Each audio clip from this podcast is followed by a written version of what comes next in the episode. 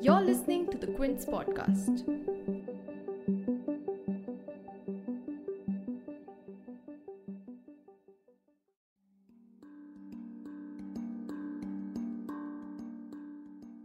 You may think that it's been an unsteady week for Facebook, with all its platforms like Facebook, WhatsApp, and Instagram going dark for 6 hours on 4th October, affecting billions around the globe.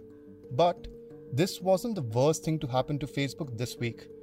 Based on a trove of over 10,000 documents provided by a whistleblower, the Wall Street Journal over the past few weeks revealed that Facebook fully understands how its products influence and harm society. And just a day after the outage, the crisis deepened after the whistleblower Frances Haugen, a former Facebook employee, came forward and testified before the US Congress and gave lawmakers a candid view on how the company functions and its efforts to keep people hooked onto the platform despite knowing its ill effects. In her testimony, Haugen said that the company knows how to make the platform safer but are putting profits before people.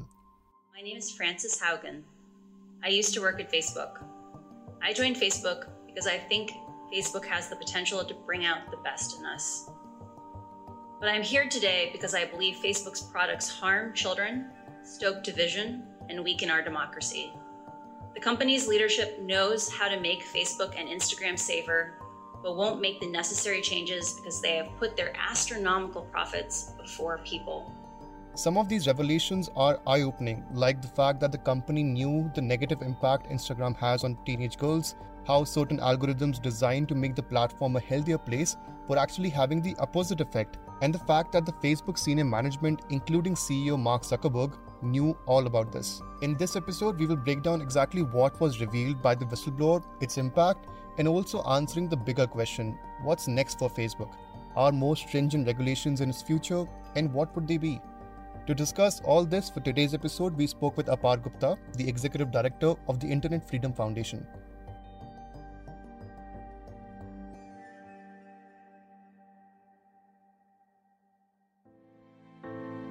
You're tuned in to The Big Story, the podcast where we dissect the headline making news for you, and I'm your host, Himmat.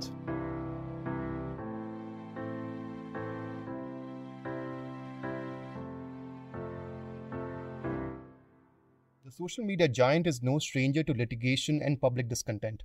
The last big crisis being as recent as 2018, where it was revealed that personal information of millions of Facebook users was obtained by Cambridge Analytica, an analytics firm which allegedly helped Donald Trump win the US 2016 elections. But this crisis may be different given the substantial internal reports, insider knowledge, and the person it is coming from, Frances Haugen. Now, Haugen worked as a product manager in Facebook's civil integrity team for nearly two years until May 2021. In her role, she and her team tackled issues relating to democracy and misinformation and also ways to stop foreign governments to abuse the platform. However, this team, according to Haugen, was dissolved just a month after the 2020 US elections. In an interview with CBS's 60 Minutes, she revealed that the dissolution of this team made it harder for the platform to respond to the riots of 6 January where supporters of former US President Donald Trump stormed the US Capitol. In her bombshell testimony to Congress, Haugen said that, quote unquote, almost no one outside Facebook knows what happens inside of Facebook, and that the company intentionally hides vital information from the public and the government. During my time at Facebook, I came to realize a devastating truth. Almost no one outside of Facebook knows what happens inside of Facebook. The company intentionally hides vital information from the public, from the US government, and from governments around the world. The documents I have provided to Congress prove that Facebook has repeatedly misled the public about what its own research reveals about the safety of children, the efficacy of its artificial intelligence systems, and its role in spreading divisive and extreme messages. I came forward because I believe that every human being deserves the dignity of the truth. Another revelation from Haugen's testimony and the Wall Street Journal analysis confirmed how bad social media is for teenagers. Based on Facebook's own internal research, the Wall Street Journal reported that Instagram negatively impacts teenage users and contributes for worsening of body image issues in the case of teenage girls. The report highlights that teens blamed Instagram for increase in anxiety and depression, According to the report, around 13% of British and 6% American teen users who participated in Instagram's internal study reported suicidal thoughts linked to using the app. It also reported the sobering statistic that when 32% of teenage girls felt bad about their bodies, Instagram made them feel worse. In her testimony while answering a question from Senator Dan Sullivan, Haugen said that there is a broad swath of research, both by third parties and Facebook, that shows the rise in suicide rates in teenagers are in part driven by the use of apps like Instagram. Facebook made statement has made statements in the past about how much benefit Instagram is providing to kids' mental health, like kids are connecting who were once alone. Uh, what I'm so surprised about that is if if Instagram is such a positive force, what, have we have we seen a golden age of teenage mental health in the last ten years? No, we've seen We've seen the opposite, right? We've seen escalating rates of suicide and depression amongst teenagers. Do you think Yeah. those rates are at least in part driven by the social media phenomenon? there is a broad swath of research that supports the idea that usage of social media uh, amplifies the risk for these mental health harms. So right now, and this hearing is helping illuminate it, we are seeing. And Facebook's own research shows that. Right? Yeah. Say that again, I that's said, important. and Facebook's own research shows that. Right? That kids are saying, kids are saying, I am unhappy when I use Instagram and I can't stop. That if I leave, I'm afraid I'll be ostracized. Right? And that's that's so sad. So they know that. That's what their research shows. Now, content, according to Facebook, is moderated in two ways human content moderators and AI based moderators. Facebook, on its transparency website, lists that it employs over 15,000 reviewers to review potential content violations. But a Bloomberg report points out that these moderators are overworked and that their lives are being put on risk by the requirement to work from offices during the pandemic. And AI, which carries most of the legwork when it comes to sifting through fake news, violent imagery, illegal sale, has its own limitations since the human language and communication is constantly evolving. Apar Gupta speaks more on how Facebook's AI based content moderation works and how it is falling short. Uh, so, according to Facebook, about 90% of the speech which is removed through its transparency report, this figure has been revealed through its transparency reports, is done through what it's called as AI based machine learning. Machine learning essentially is the process where uh, pat- certain patterns of human behavior are fed into algorithm and through then repeated classification of that content or whether it being uh, information which can be permitted on the facebook platform or conflicts with the terms of service is then through a subsequent process automated. So in a sense when you have enough times that content is being moderated in a way by human based decision making which is then observed by a machine over a period of time the machine knows what to do. At least that is the theory so machine learning relies on large sets of observation of behavior which is then fed into a algorithm which then makes unique decisions on the basis of it. This gives it a presumption of intelligence and that is why it is called ai based machine learning. Now, the problem with this quite often occurs in content moderation for a social media platform such as Facebook in terms of the algorithm missing the context of the information which is classified, or sometimes by itself, the algorithm not being able to even look at certain kinds of information which may be hate speech and may persist on the platform. And if you look at the whistleblower complaint of Frances Haugen, uh, for instance, she has uh, so there are several complaints firstly which one needs to look at and these are separately classified uh, and essentially the second complaint which has been published by 60 minutes uh, goes on to say that uh, as per an internal study quote unquote we're deleting less than 5% of all hate speech posted to facebook. This is actually an optimistic estimate. End of quote. It also goes on to uh, uh, state that begin quote, we also have compelling evidence that our core product mechanics, such as virality, recommendations, and optimization for engagement, are a significant part of why these types of content flourish on the platform. The mechanics of our platform are not neutral, end of quote. So, more or less, the algorithm which is there on Facebook, and if you look at the interview as well of Frances Haugen, she says is optimized for reach, visibility, which essentially ensures that people are engaged in a manner which is uh, much more to their liking, and hence they end up spending a greater amount of time on Facebook. Facebook, on the basis of that, has an economic incentive in which it can gather a greater amount of personal data, thereby also serve contextual advertisements to people. And the more uh, time people spend online on Facebook, the more ads they see as well. So, in a way, the algorithm serves a commercial objective of uh, maximizing uh, revenue on the basis of people spending more time on Facebook by itself. And thereby, content based moderation on the basis of AI tools has been severely criticized, not only with respect to Facebook, but also with respect to any other form of content moderation implemented by any other social media company, even though as much as it is a reality today. In fact, uh, a large number of thinking, uh, a lot of thinking about it has actually uh, undergone in Europe, which uh, happens to be um, um a, space, uh, a place where um, hate speech is frowned upon very, very strongly. Yet at the same point in time, you have organizations such as the uh, European Digital Rights Initiative, which caution that uh, any implementation of AI leads to two consequences. Firstly, you don't end up removing what needs to be removed. And sometimes you end up removing things which are completely legal in the first instance itself. Haugen, along with submitting a copy of the leaked documents to the Wall Street Journal and the Congressional Committee, also filed complaints to Securities and Exchange Commission SEC and one of these complaints also has a link to India especially to the Rashtriya Swayamsevak Sangh the RSS according to an analysis by the wire internal Facebook documents claim that quote unquote political sensitivities prevented it from categorizing RSS content posted on Facebook and even acknowledged that it is well aware of anti-Muslim content promoted by pro-RSS users or groups and though Facebook has publicly stated in 2019 that it is reviewing content in four Indian languages, be it Hindi, Bengali, Urdu, and Tamil, its internal documents state the opposite that, quote unquote, our lack of Hindi and Bengali classifiers means much of this anti Muslim content is never flagged or actioned. The documents also revealed that India, along with Brazil and the US, was classified as a tier 0 country. This basically categorizes the allocation of resources that the company will provide for monitoring content during elections. However, according to The Wire, though India is a tier 0 country, this categorization has no effect since the United States receives 87% of the resources available, while the rest of the world, including India, receives only 13%.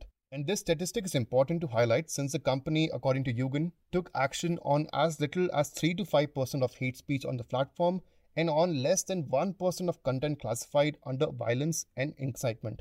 Apar Gupta says that the revelations made about Facebook's content moderation realities in India need to be analyzed by the Ministry of Electronics and IT and the Parliamentary Committee on IT, given that India is Facebook's largest market.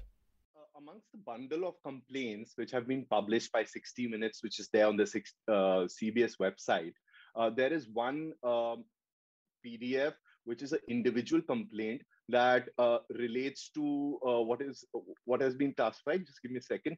It's uh, it's called global division and ethnic violence. Within this, uh, actually, if you look at it, there are several uh, very interesting disclosures which have been made as per internal documents of Facebook. So one needs to consider. So everyone who's listening this, I would really, really impress upon them to go back and read these documents because this is not what Frances Haugen is saying. These are not allegations by her. This is internal Facebook research and correspondence. So the whistleblower by itself is not making fresh allegations, but only revealing information which is already pre existing in Facebook. And what does it reveal? Three very important things. Okay. The first, in fact, you just touched upon is the budget, right? And here I'd like to very clearly indicate what you stated. India, firstly, has the largest user base for Facebook all over the world, in fact. And here's the thing the 2020 financial year summary basically states, which is called the misinformation summary, that and it is intended to remove, reduce, inform, measure uh, misinformation on every family of apps. So it will include also Instagram as well as uh, WhatsApp. That the total budget for the global remit uh, uh, is for United States 87% and ROW, which is the rest of the world, India, France, Italy 13%.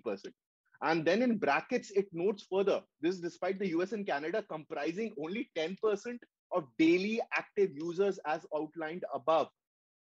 So this is what Facebook already knows, right? So you can quite easily gauge their priorities in terms of when they state or and make all these statements when, uh, for instance, Mark Zuckerberg says that India is a priority for us.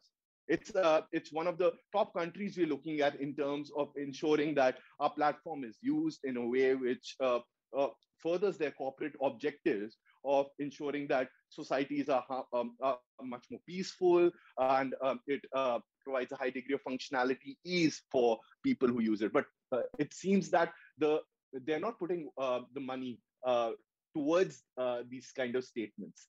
The second thing, which is also very interesting, and uh, please, uh, please pardon it, but uh, I'm citing internal documents. It's not revealing my politics. It's showing the internal records of Facebook, which essentially says that the RSS, which is the Rashtriya Swayam Sevak Sangh, users groups pages promote fear mongering. This is in quotes. Anti-Muslim narratives targeted uh, towards pro-Hindu populations with violence and inciting intent, which is called VNI, which is a classifier used by Facebook. It goes on to say though, and this is this is the issue that our lack of Hindi and Bengali classifiers means much of this content is never flagged or action. So Facebook does not have the ability also, while permitting people to have large conversations, viral conversations, and post it in Hindi and Bengali in its platform, they don't have the ability to even know what it means. So they don't even have the ability of saying whether this is hate speech, whether this is a threat towards some other person, whether this is obscene act, etc., etc. So its terms are meaningless if you post it in um, in vernacular local Indian languages. And further, it goes on to say in the same context that auto add hundreds or thousands of people to a group is likely to sp- spread violence inducing and hateful content. However, and this is found in Sri Lanka, but these features are still active. So, you know, it's very, very important for us to look at it very critically. And these disclosures by themselves, which have been made to the Securities Exchange Commission and a copy of it, which has been provided to the US Congress, I think it, at the very least, both the Ministry of Electronics and IT, as well as the Parliamentary Standing Committee on Information Technology, headed by its chairperson, Dr. Shashi Tharoor, should look at it, examine it, uh, because the complaints also have thousands of documents which have not yet been made public, which are these internal studies, and a lot of them relate to India, which is Facebook's largest market. In her testimony, Haugen also recommended creating an outside regulatory agency that would have power to request data from Facebook. Though the company does have an independent oversight board which provides guidance on Facebook's advertisement policy and post, Haugen argues that the board does not have any real legal power over Facebook and believes that it is quote unquote blind to the inner workings of the company. Apart from regulation, Haugen also suggested design changes that the company can take, such as showing posts in chronological order, which was present in earlier versions of Facebook and Instagram. Apar Gupta believes that companies like Facebook, whose profits depend on maximizing its advertising potential, requires an independent director on the board with a human rights background who can signal red flag if the company is heading towards the wrong direction. According to me, the the platform is a uh, is a deployment which is uh, which is structured within a corporate entity, which is Facebook Inc. Facebook Inc. is essentially a corporate entity aimed towards maximizing shareholder value, and the largest shareholder happens to be Mark Zuckerberg, right? And the way you can implement a higher degree of respect for human rights as well as curb these risks of disinformation is within this corporate structure of the board of directors is to have an independent director with a human rights background, right?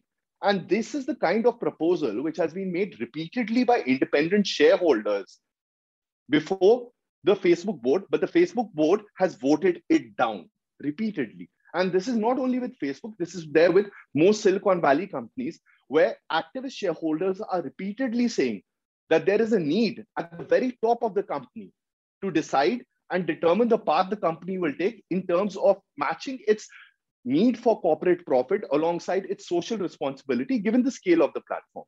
Your much more direct question with respect to what changes the platform should take, again, will go towards the kind of suggestions made by Frances Haugen. But I think Facebook and Francis both agree on one thing. And they have said the US Congress needs to step in and create rules of the road for them. Okay. But at the same point of time, that doesn't take away Facebook's responsibility, given that it is generating profits every day on the basis of a platform which does result in social harm, individual injury quite often. So I do think that one needs to look at those proposals closely. But here's my sense as well that when you do make any kind of technical and platform changes, and even those whistleblower complaints reveal them, they're iterative in nature. You make a change and then you A B test it, whether that change is actually resulting in the kind of outcome that you want, right? And this is what needs to be done at a consistent and a systemic level. So it needs to be uh, in fact gauged is it resulting in the kind of uh, outcomes which we want without hurting free expression the values of interconnectivity uh, the promotion of small and local businesses which is quite often a facility provided by these platforms so we have to do this kind of balancing in a way when these suggestions are tried out i think so it would be terribly uh, ambitious as well as um, you know, uh, uh, just it would display utter lack of uh, modesty, and I would be assuming expertise if I could say that these are the five things Facebook should should do, and all the problems would be fixed. And one final thing I'd just like to add, given that the scale and virality of Facebook, the problems by itself are plenty and numerous, as the individual whistleblower complaints itself shows. So there won't be five changes. There'll be possibly 500 or even 5,000 changes which will be necessary. He adds that though these kind of revelations do highlight how social media giants are treating its customers, no action will likely be taken since most countries do not have an existing framework which can place penalties on Facebook. I've uh, once written an op ed where I looked at all the controversies surrounding Facebook in India. And I said, these are controversies because we, uh, and we call them controversies, quote unquote controversies, because you don't have any kind of regulatory action. So, till date, despite Cambridge Analytica, despite leak of uh, uh, uh, information of Facebook users, despite misinformation being spread through it, despite uh, improper takedowns not takedowns not being affected, improper takedowns being affected, also allegations of political bias and um, the earlier round of the Wall Street Journal disclosures also showing that there does in fact exist uh, political bias in content moderation in India, there's been no action till date. That's because we lack uh, a larger rule of law with respect to the existing institutional framework which can place penalties on Facebook. For instance, it can be the Competition Commission of India which can look at it, whether it's too big, whether it's having anti-competitive effects, right? So it's even though there's one action right now proceeding against WhatsApp, I'm not sure if it's looked at Facebook by itself or Instagram and how it's behaving, right? You also have not seen to a certain degree uh, uh, a kind of um, uh, so a kind of space which is needed with the data protection bill. So the data protection bill has been a conversation for close to a decade now with the earliest versions which were mooted. In fact, it's even predating that 15 years if you look at it easily, right? And we know, knew that uh, from a very long time back that we needed these governance mechanisms to be in place. So these are just two examples. Uh, now, the thing is, the existing institutions are absent. The institutions which need to be there don't exist and also the conversations that need to take place and need to be shepherded through the ministry of electronics and it are not taking place. In a public arena where digital rights experts and academics can contribute despite india being the largest market for a lot of the silicon valley uh, companies. So right now the ministry of electronics and it as per press reports is looking to amend the information technology act which is the mother legislation with respect to all kinds of electronic commerce and digital transactions however at the same point in time there's little information besides unofficial sources confirming that this process is right now ongoing. There's no white paper which has been published in terms of the approach which is being taken. We don't have a clear timeline, a path to progress in terms of the legislation being introduced in parliament or what will be the ambit of this legislation by itself. Hence, I'm a little skeptical at present that any action will be done, which also somewhat uh, goes towards building public cynicism with each controversy around Facebook resulting in a complete lack of even scrutiny being visited towards it. Facebook CEO Mark Zuckerberg has said that the claims made misrepresent the company and its intentions. The US Congress so far is debating on how to effectively regulate Facebook, and reportedly, it will take a lot of time since it will require a lot of cross party coordination. However, what the revelation made by Frances Haugen and the hearing has shown that Facebook needs to change its way and change fast. If you like listening to this episode, please subscribe to The Big Story for episodic updates. We're available on Apple, Google Podcasts, Spotify, JioSaavn, and most of the other popular podcast streaming platforms. For other podcasts, please log on to the Quint website, and for any feedback, please shoot an email to podcast at thequint.com.